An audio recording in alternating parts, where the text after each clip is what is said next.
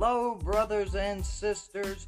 It is the Remnant Warrior here to tell you guys about another absolutely amazing way for you to get exclusive access to documentaries, audio and ebooks, and exclusive episodes of our brand new monthly subscription only podcast with myself, John, and Jeremy from By Their Fruits, and a different special guest host each month. And best of all, you, the subscribers, get to vote and choose on the topic that we discuss in the episodes each month. You get all of this as well as the same access to the almost 200 episodes, books, and documentaries that you already have access to for only $2.99 a month. Now, we have a library of over 250 documentaries, ebooks, and audiobooks that we will be uploading to our subscriber only content each month. You will not only get access to absolutely amazing content, but you will also be helping this ministry to continue to spread the good news of the gospel of the kingdom to over 70 nations around the world that currently listen to the programs and Bible studies on Kingdom Productions Network. So, guys, please pray about becoming a monthly subscriber. It's only $2.99 a month. That's less than a latte at Starbucks. So, I hope you guys will sincerely think about helping us out. And I love each and every one of you. May God bless you all. Grace and peace.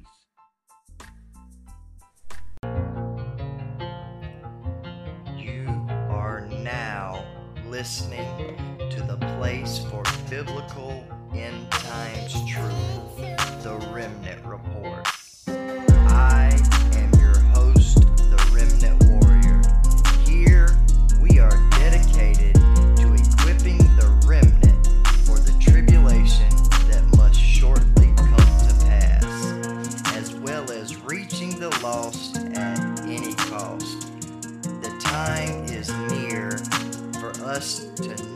Love our lives even unto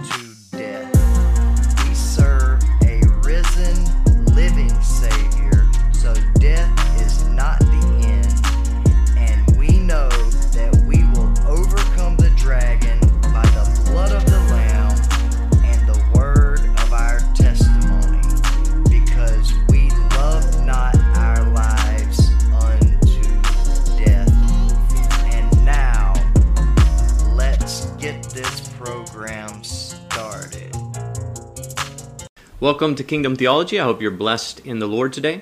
In this video, we're going to start a new series going through the end times or eschatology.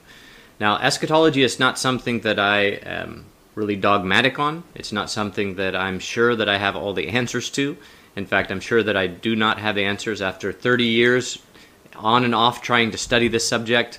I continually like think that I'm on a uh, the right way, and then I find out, oh no, that doesn't fit either. And I have not found a system that I, I feel is like really encompasses everything that the Bible teaches about the end times. And so I thought it would be good to go ahead and study this because over the last several months, several people have asked my views on these things and asked different questions about related to end times. So I thought it would be good to go ahead and study this, but I'm going to study it not as I usually try to do, kind of I have a series kind of A to Z. I know where we're going to end up whenever I start the video. But with this one, I, I think it's be helpful to us just to learn how to study a subject. And so I'm going to jump into the topic and begin to study, but I'm going to leave room for myself to change my ideas because I might come across a passage and, and study it in the context and say, wait a second, that means what I thought about that was wrong. So I just wanted to kind of use this as a kind of as a case study that we would go through and learn how to study a topic in in in depth and try to come to some sort of systematic understanding of the topic.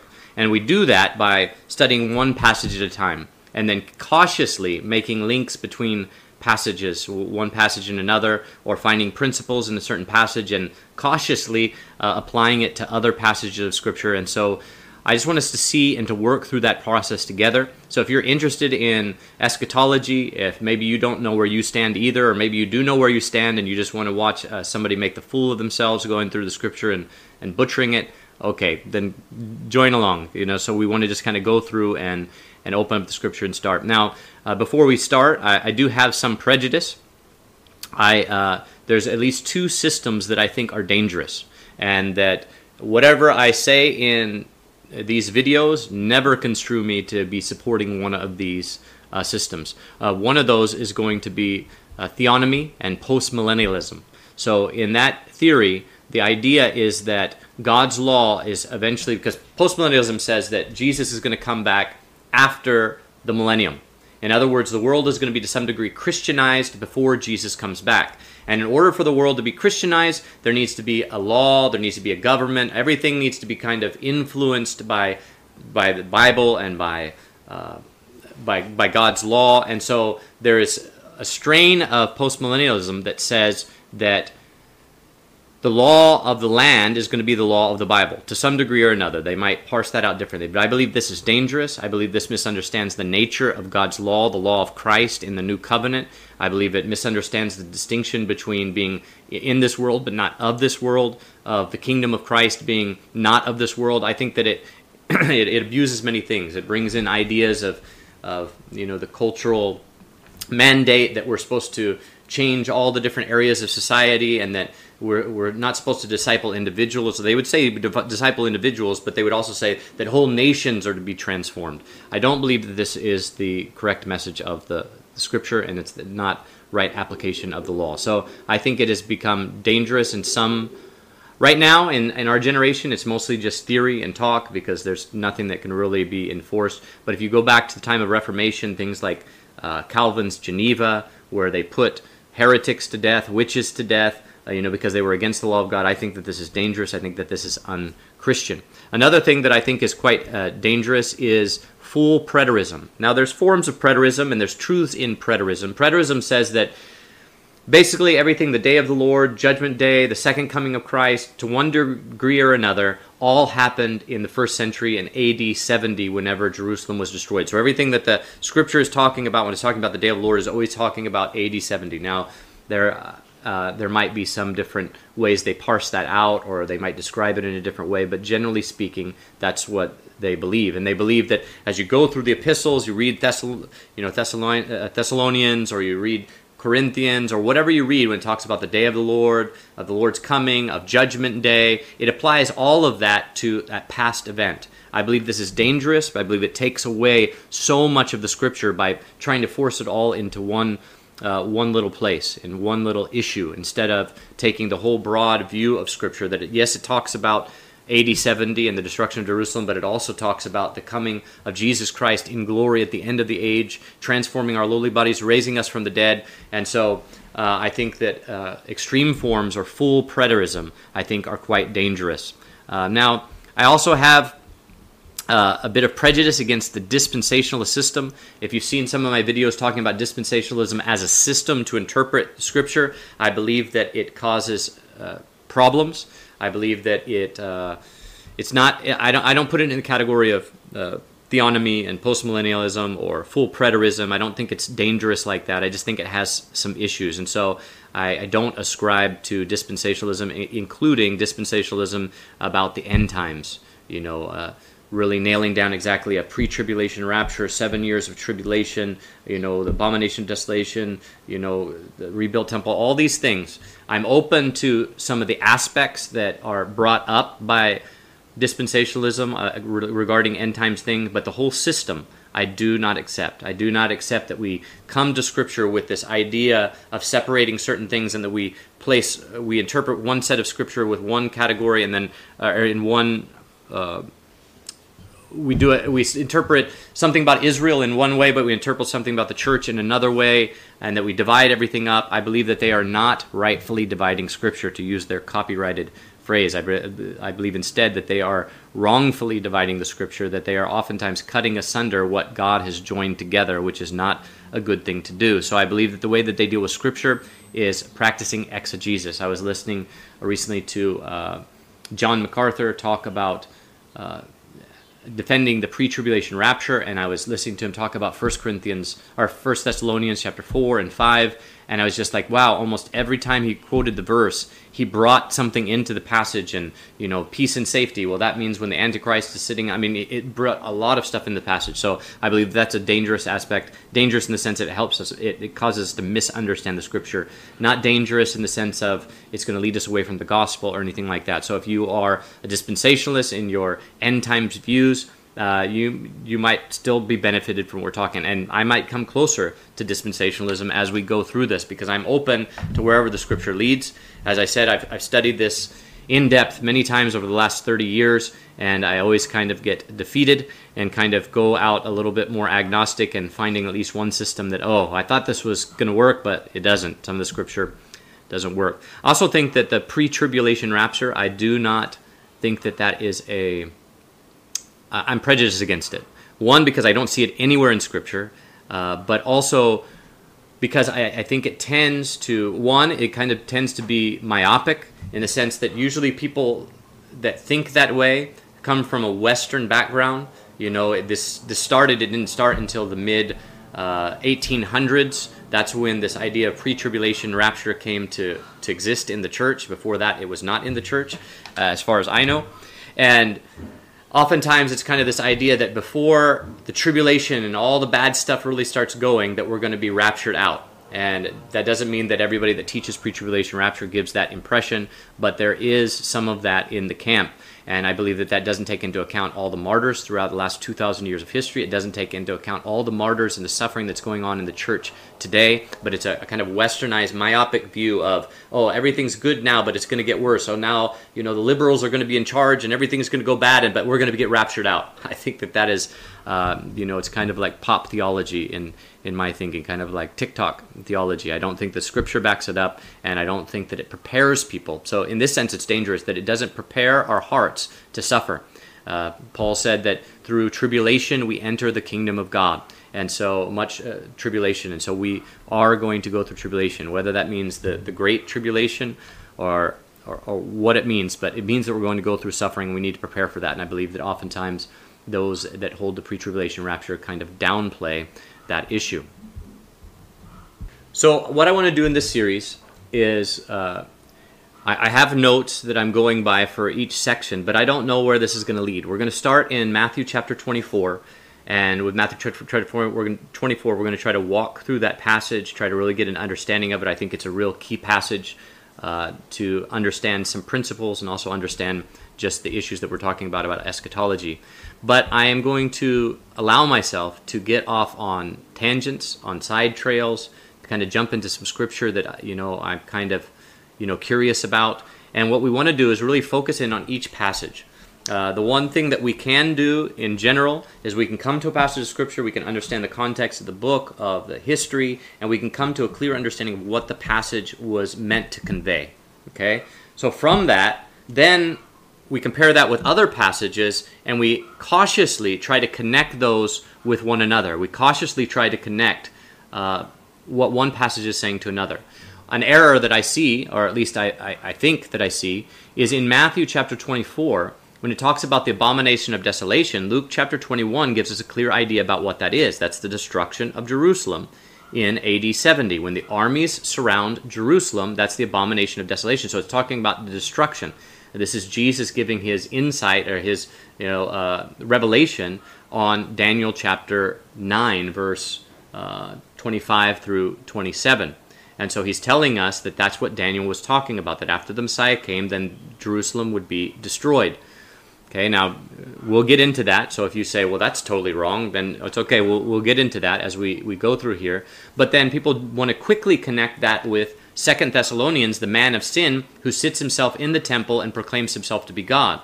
But one is talking about destroying the temple, and the other one is talking about, and it's destroying the first temple, the temple that was there that Jesus and his disciples saw, and the other one is talking about some other form of temple, whether it be the body of Christ or whether it be a rebuilt temple. In some way, it's talking about something else. And so I don't think it's so easy to connect those two passages together. But maybe they do connect together, and that's what we're trying to find as we go throughout and study is what passages can be connected to give us a bigger, broader view of Scripture. We also want to look at passages of Scripture and see what principles we can receive from that. We're going to look at one of those principles today in Isaiah chapter 13, a principle that can help us to understand other passages of Scripture, but we want to do that cautiously. A lot of t- times, uh, people that one of the dangers of studying eschatology in general is that people and myself included, when we jump into it, then we want to connect all the dots. We kind of become like those conspiracy theorists with their, you know, big you know whiteboard up here and connecting all the lines and everything together and we become you know like everything is connected. And so what that does is that one it makes it idolatrous because we spend so much time focused on that instead of living a godly life instead of uh, serving jesus christ loving god loving others instead of uh, focusing in on the gospel truths. We focus in on these things because our, our minds are curious our hearts are curious so, one, it distracts us, but it can also become divisive because then when we come up with our grand theories and our grand ideas, then we can cause division because we say, oh, you don't believe in pre tribulation rapture? Oh, you don't believe in pre wrath rapture? Oh, you don't even know anything about this then. I mean, we can start to become divisive over things that really don't matter. And that's kind of where I find, except for those things that I think that are dangerous, that, you know, the theonomy and post millennialism and, uh, you know, the full preterism. I think that in most cases, these things are not dangerous. Of course, there are always going to be cults that talk about, uh, you know, uh, for example, there's the Mother God cult. I believe it's in, I don't know, it's Korea or China. That it's the return of Jesus, but it's a woman. You know, there's going to be those out there. So those, of course, are from the get-go. Those are obviously have nothing to do with Christianity. But I mean, within within Christianity, except for the two that I've mentioned, I believe that most are going to be innocuous, uh, whether it be dispensationalist view or whether it be an amillennial view or uh, historic premillennialism or futurism or historicist or partial preterist. I think these are going to be generally okay, and so we don't want to divide over them. And so I hope that this series will not be something of division, but be something where we can kind of explore the passages of Scripture and maybe look at them in a way that we haven't looked at them before. And in this study, I reserve the right to be wrong. I reserve the right to go back to passages that I already covered and change my mind about them. And uh, so sometimes this might be haphazard. We're going to go through it, God willing, just step by step, see where we go with this, and hope that everybody finds it helpful.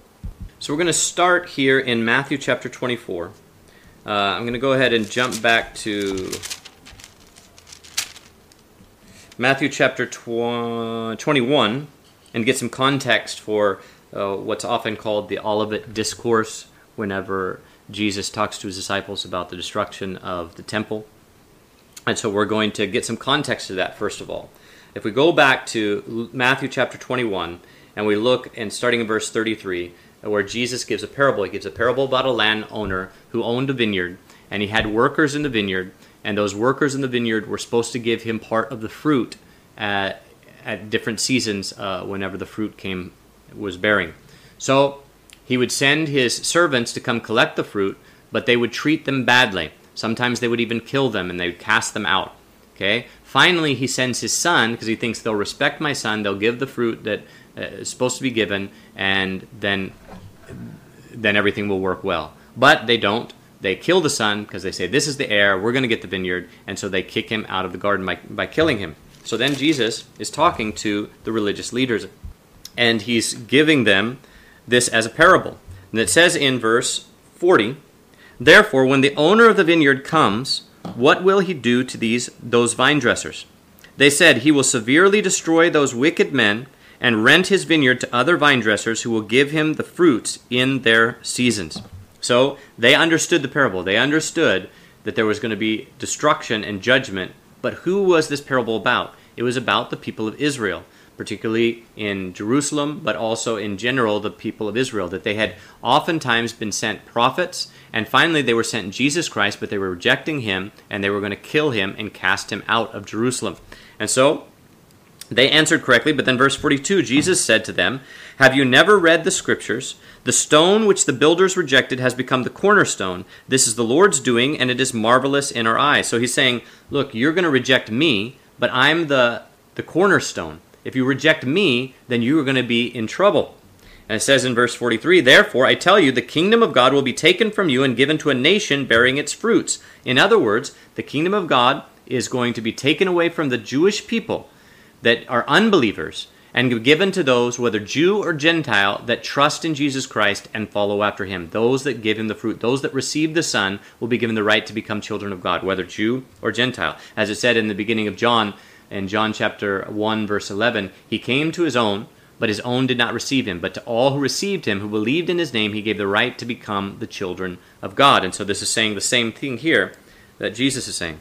Verse 44 Whoever falls on this stone, now, which is the stone? The stone is the cornerstone, Jesus Christ. Whoever falls on Jesus Christ will be broken to pieces. In other words, those that were seeking to kill him were going to fail. They were going to be judged in the process. But on whomever it falls, it will crush him. But whenever that cornerstone comes back, it's going to crush. So those that are going to seek to kill Jesus Christ are going to be judged, and that cornerstone, Jesus Christ himself, is going to judge that nation. Verse 45 When the chief priests and the Pharisees heard this his parable, they perceived that he was speaking of them, but as they tried to arrest him, they feared the crowd because they held him as a prophet. If we flip over to Luke chapter 19, we see another similar parable. This is about uh, starting in verse 12. Therefore he said, A nobleman went to a distant country to receive a kingdom and to return. So he called his ten servants and entrusted them to ten pounds, and said to them, Trade until I come. But his citizens hated him and sent a delegation after him, saying, We do not want this man to reign over us. When he returned, having received the kingdom, he summoned these servants together to whom he had entrusted the money, that he might know what every one had gained. So then it goes on and talks about the, the parable talents, the one who gained one or ten pounds gained ten more, etc. But what we see at the end of the parable is this. Uh, verse 26. I tell you that everyone to everyone who has been given but from him who has not, even what he has will be taken away from him. Verse 27 But as for those enemies of mine, who would not let me reign over them, bring them here and slay them before me. So he talks about the judgment on those that would not receive him, those that rejected him. So we understand this is in Luke chapter 19 before we get to Luke chapter 21, which is a parallel with uh, Matthew 24. We see that the context that's building up is that Jesus is not only he didn't only come and preach about the fact that he was going to die and rise from the dead and that we're going to be saved through him. He also came as a prophet to the nation to proclaim the reality of the kingdom of God and he brought the kingdom uh, proclaimed the kingdom of God but they rejected it. They rejected him because he's the king and by rejecting him you're rejecting the kingdom. And so God was he was proclaiming that there was going to be judgment on that nation. If we flip back over to Matthew chapter 23, we see right before we get to 24, again, we see the context. Verse 37 O Jerusalem, Jerusalem, you who kill the prophets and stone those who are sent to you, how often I would have gathered your children as a hen gathers her chicks under her wings, but you would not. Look, your house is left to you desolate, desolate, destroyed.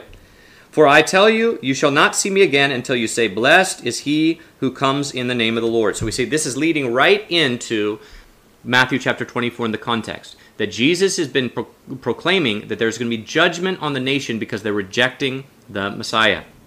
So now let's start in Matthew chapter 24, verse 1. Jesus departed from the temple and was leaving when his disciples came to show him the temple buildings. Jesus answered them, Do you not see all these things? Truly I say to you, not one stone shall be left here upon another that shall not be thrown down. We cannot overemphasize enough how important these two verses are for understanding Matthew chapter 24. In this passage, they're talking about the buildings of the temple system, the complex, They're pointing to those, and Jesus says, You see these stones, you see these buildings, these are going to be destroyed. Not one stone will be left upon another. So, this is the context of the passage. This is the main thrust, and what is actually happening is that they're looking at a temple, and Jesus is saying, This temple that you're seeing is going to be destroyed. We must understand that. That's the same if we look in Luke chapter 21 or if we look in Mark chapter 13, the two parallel passages. Okay, now let's go to verse 3, because here's what we want to focus in on uh, in this video. We want to focus in on what is exactly is Jesus talking about in Matthew 24? What questions is he answering? And so we're going to focus on these, these questions that are asked by the disciples. But let's go ahead and start in Luke chapter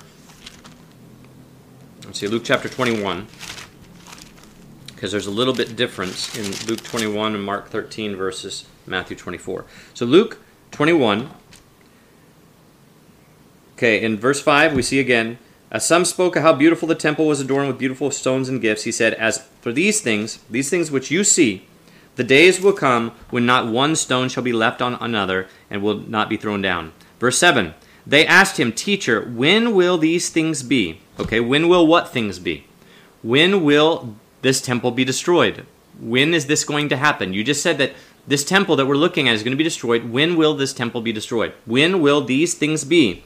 And what will be the sign when this is about to happen? Okay? What will be the sign that the destruction of this temple is about to happen? We need to understand this context. It's very important that we understand this. Okay? So, they ask two questions. When will the temple, this temple we're looking at, be destroyed? And when will, what will be the sign that this temple we're looking at is about to be destroyed? Okay, those are the two questions. In Mark, er, if we go to Mark chapter 13, we see similar two questions. Mark chapter 13, verse 3. As he sat on the Mount of Olives opposite the temple, Peter, James, John, and Andrew asked him privately, Tell us, when will these things happen? What things? Going back to verse 2, Jesus answered, Do you not see these great buildings? Not one stone will be left upon another that shall not be thrown down. So tell us, when will these things happen? When will this temple be destroyed? And the second question, and what will be the sign when all these things will be fulfilled? So it's similar to what was said in Luke that w- what will be the sign that this is about to take place, that these things are about to happen, that this temple is about to be destroyed. Okay, but now if we flip over to Matthew chapter 24, we're going to find a, a tweak, a, uh, something a little bit different about the question. We need to understand that when Matthew, Mark, and Luke were writing, they were sharing the the gospel. They were sharing the history of Christ, of his death, burial, resurrection, of his ministry, of his healings, of his birth. They were sharing all these things, but they were sharing it in the context that they wanted to explain something in particular. So they all have a slightly different focus. They uh, they focus on different aspects. They'll leave some things out or emphasize other things in order to make their point clear. Now, John does this too. Now, John's a little bit different than what we call the synoptic gospels Matthew, Mark, and Luke. It's a little bit different, but we can see his viewpoint very clear. Uh, in, for example, in, in John, he was writing later on, and he was writing when there was already more Gentile believers than Jewish believers. And so, because of that, there, there was a lot of persecution that was happening from the Jews to the Jewish believers, but also even to the Gentile believers. And so John was writing to encourage them, to strengthen them that they were truly uh, the people of God, that they had eternal life, and that they were chosen by God. He was writing to encourage them in that.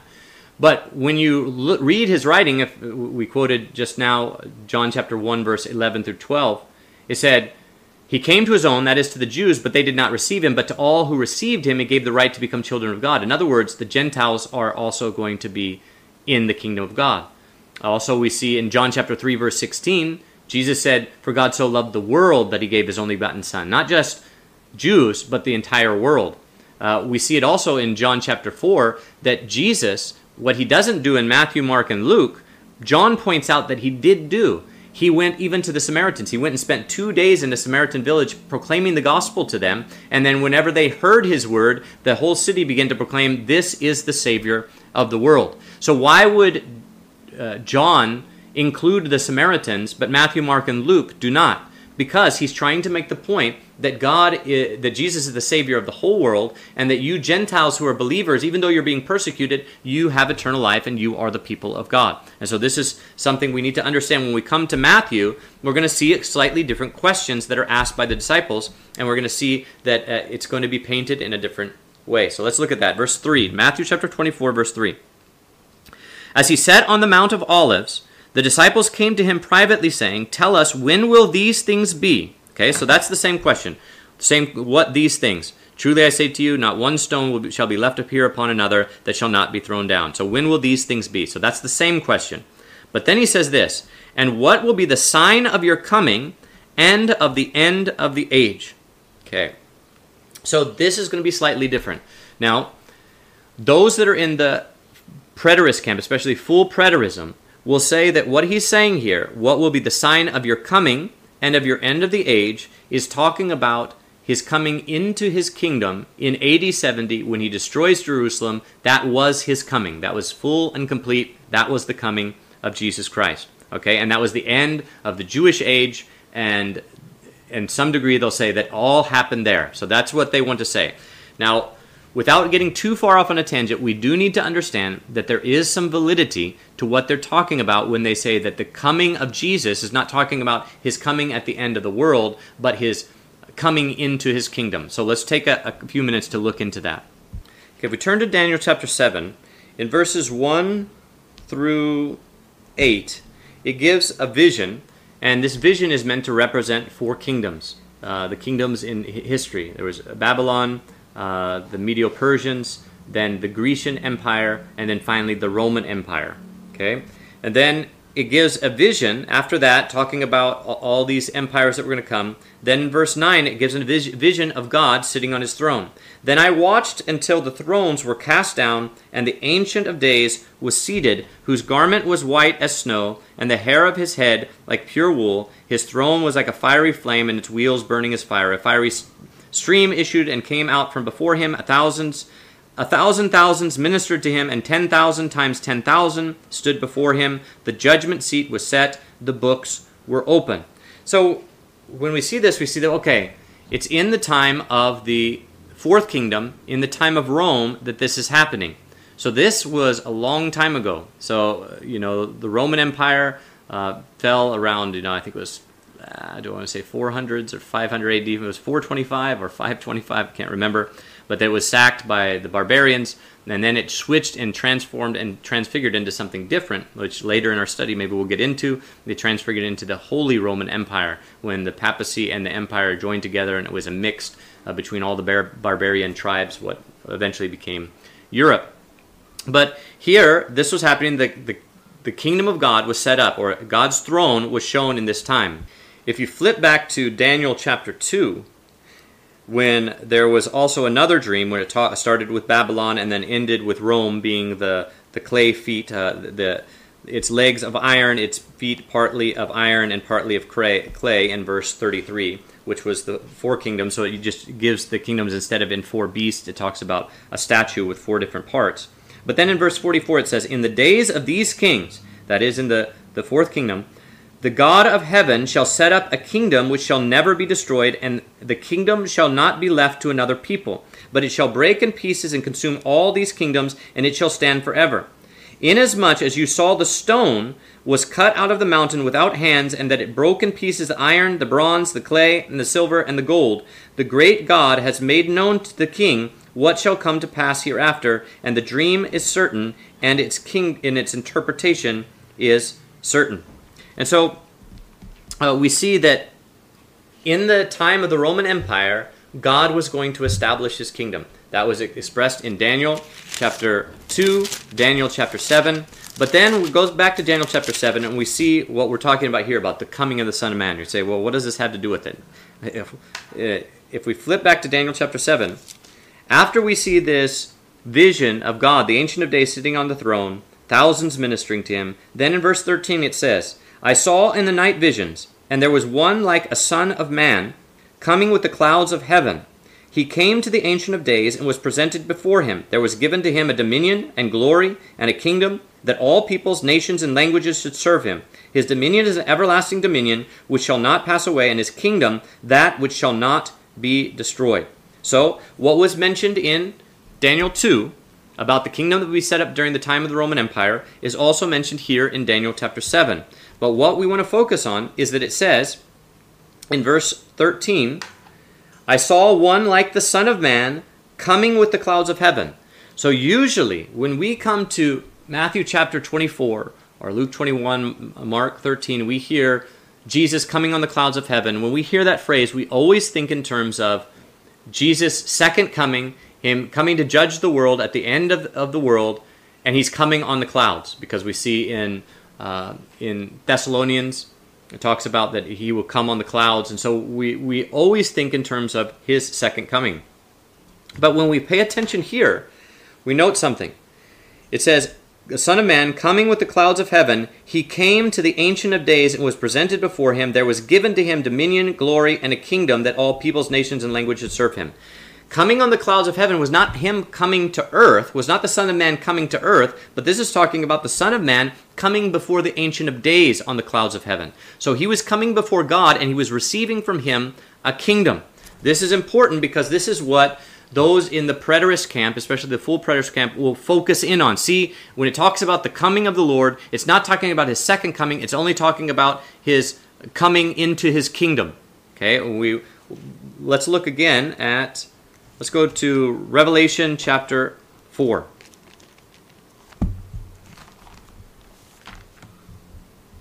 Okay, if we look at Revelation chapter 4, it's a vision of God seated on his throne.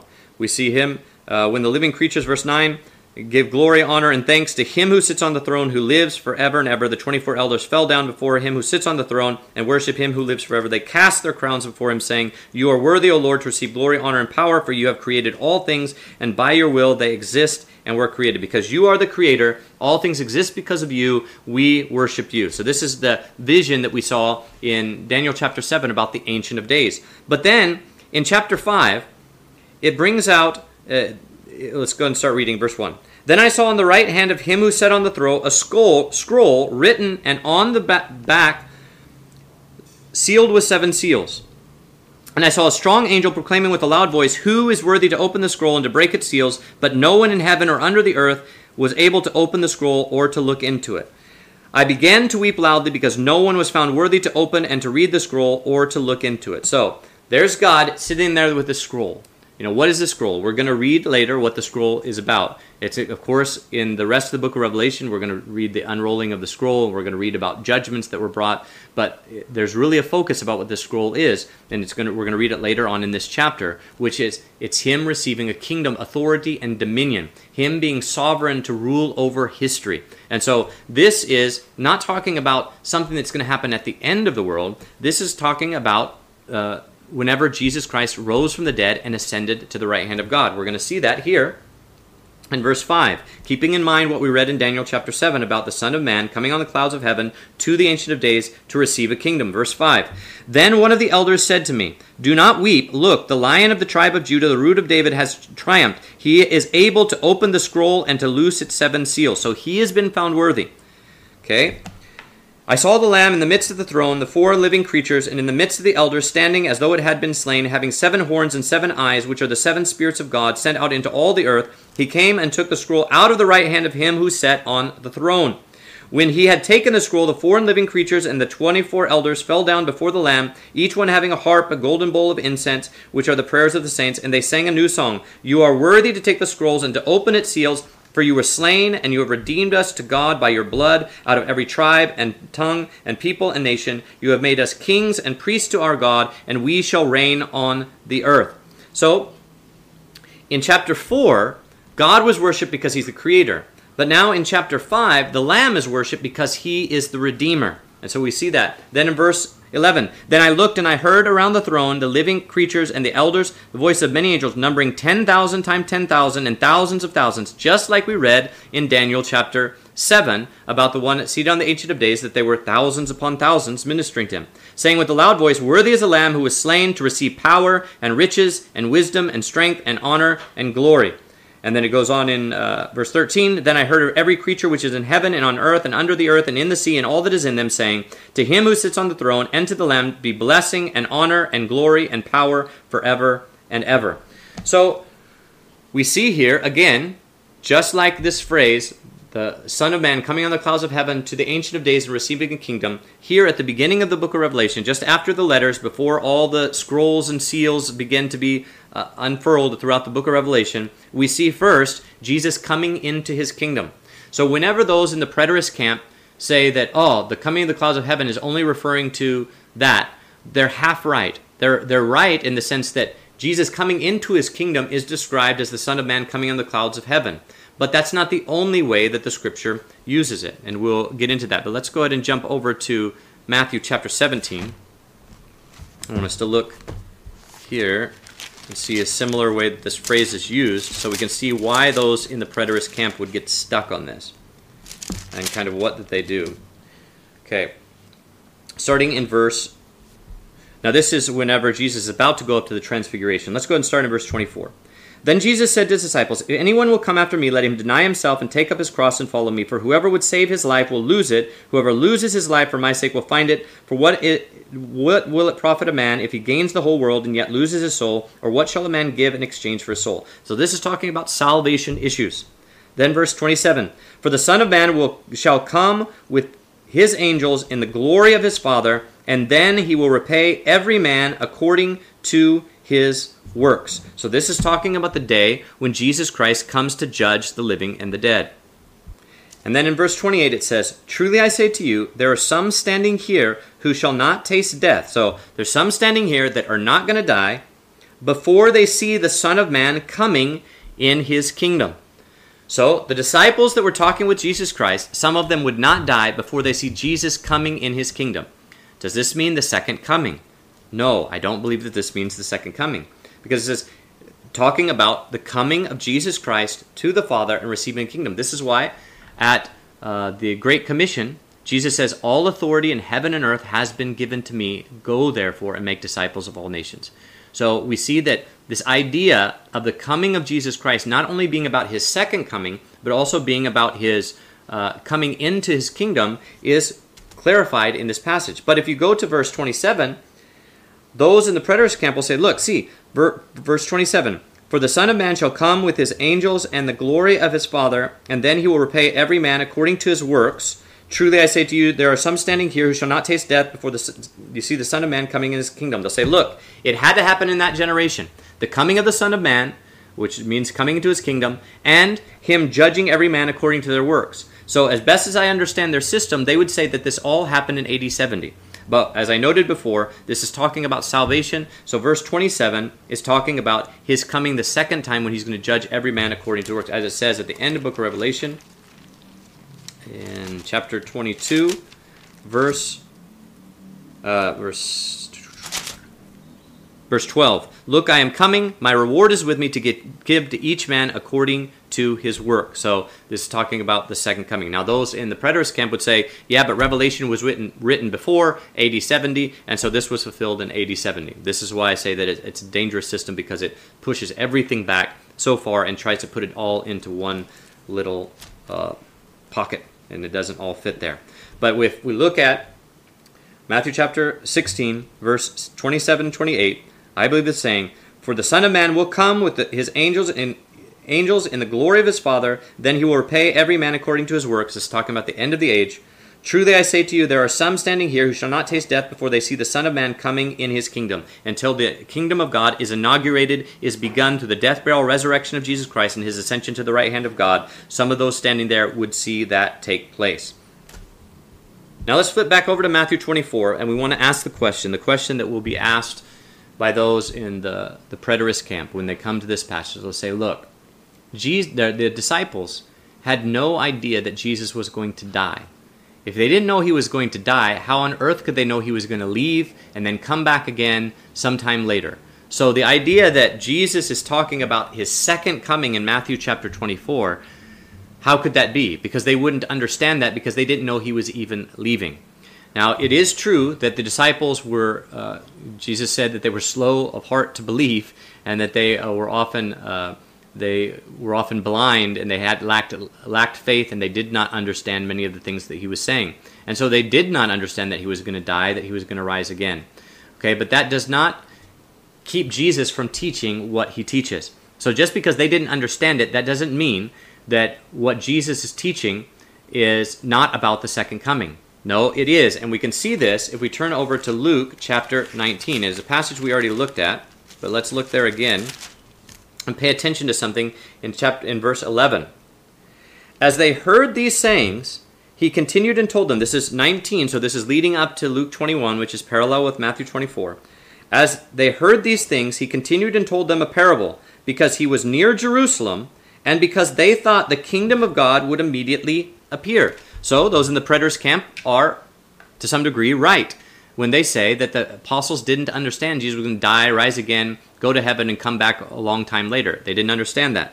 So, this is why Jesus is going to teach them. And what does he teach them? In verse 12, Therefore he said, A nobleman went to a distant country to receive a kingdom and to return.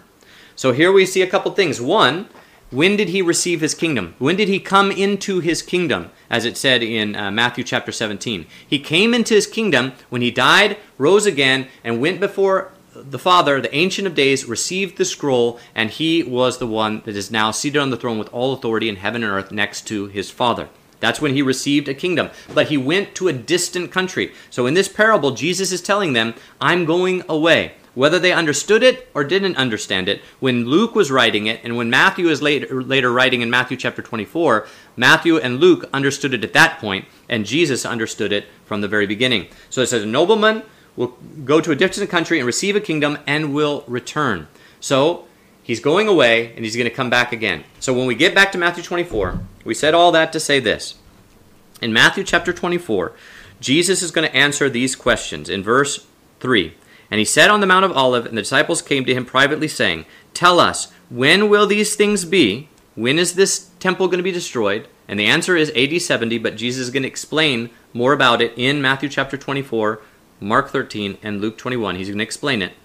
And he says, But also, what will be the sign of your coming and the end of the age?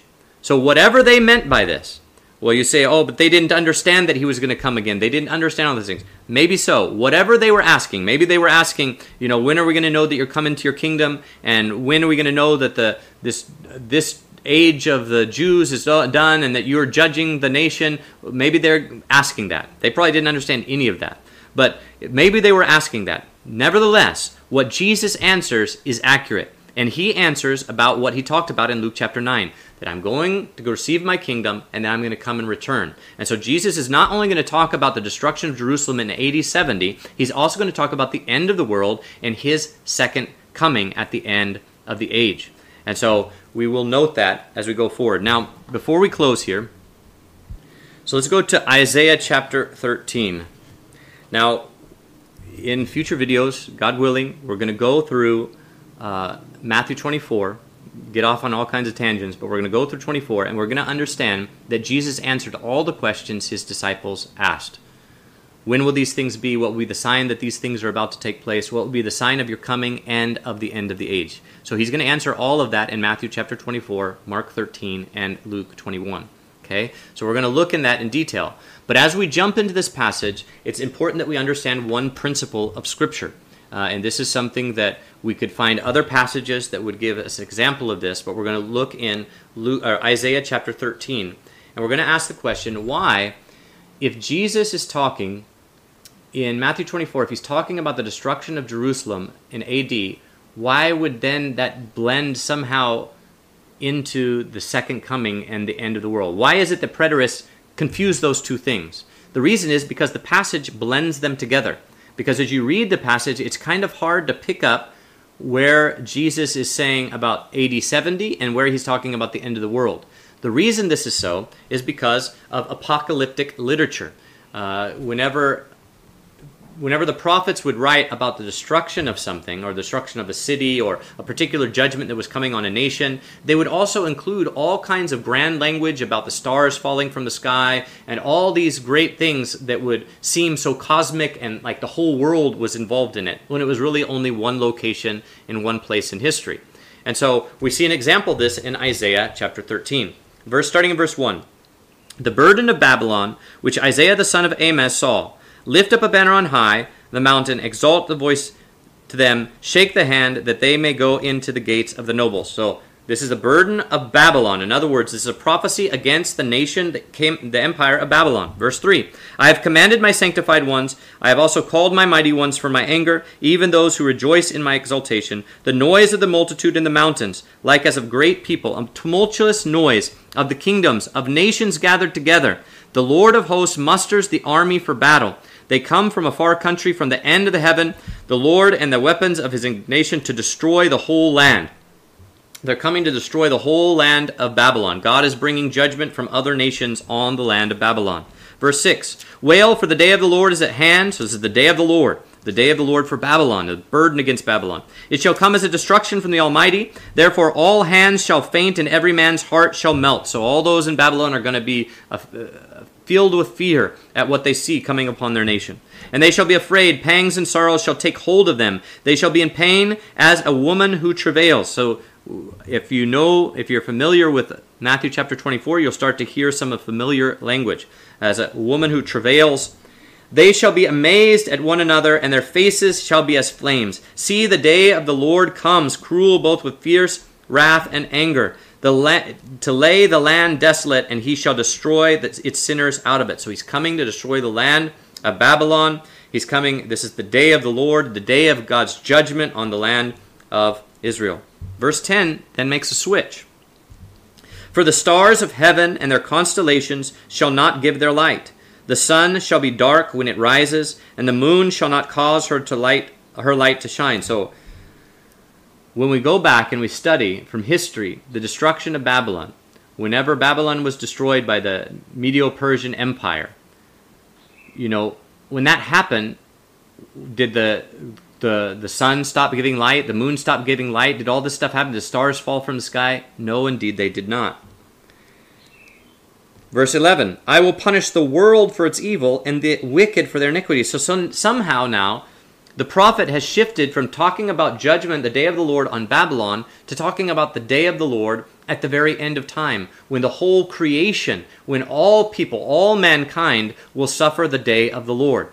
So this is an object lesson the, the, the prophet is pointing to this destruction that's coming on one nation as an object lesson of what God has prepared for all of the world at the end of time. What God is going to do cosmically at the end of time, He's doing in uh, one period of time, in one place in history. And I will cause the arrogance of the proud to cease, and I will lay low the haughtiness of the ruthless. I will make a man more rare than fine gold, and mankind than the gold wedge, golden wedge of Ophir. Therefore I will shake the heavens, and the earth shall be shaken out of her place at the wrath of the Lord of hosts, and in the day of his fierce anger. So, now it seems clear that he's talking about the end of the world. But if we jump over to verse 17, he switches back. See, I will stir up the Medes against them, who shall not regard silver, and as for gold, they shall not delight in it. Their bows shall dash the, to the pieces, the young men to pieces, and they shall have no pity on the fruit of the womb. Their eyes shall not spare them. Verse 19 Babylon, the glory of the kingdoms, the beauty of the Chaldeans' excellency, shall be as when God overthrew Sodom and Gomorrah. So we see, yes, it is talking about Babylon. So when we flip back over to Matthew chapter 24, as we come to this passage, as we begin to focus on this passage and go through it step by step, we, if we use the paradigm, this apocalyptic paradigm, that even though it's talking about the destruction of the temple that the disciples were praising, they were saying these temples are great, and Jesus is saying, No, these stones are going to be broken down. This temple that you're looking at is going to be destroyed, and they're asking when this is going to be.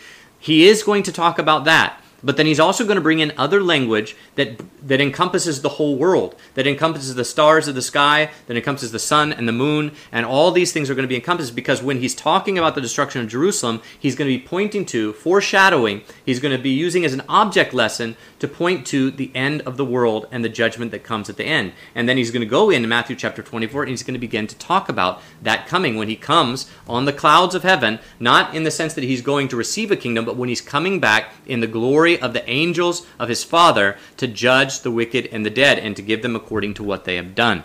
And so we need to see that this is a paradigm that is helpful to us, not only as we study in Matthew, but also if we look over to the book of Revelation and other passages of Scripture. And so, uh, God willing, we'll get into those uh, later on as we go. So, in conclusion, uh, as we study through Matthew 24, we need to keep the questions in mind. The questions are when will these things happen?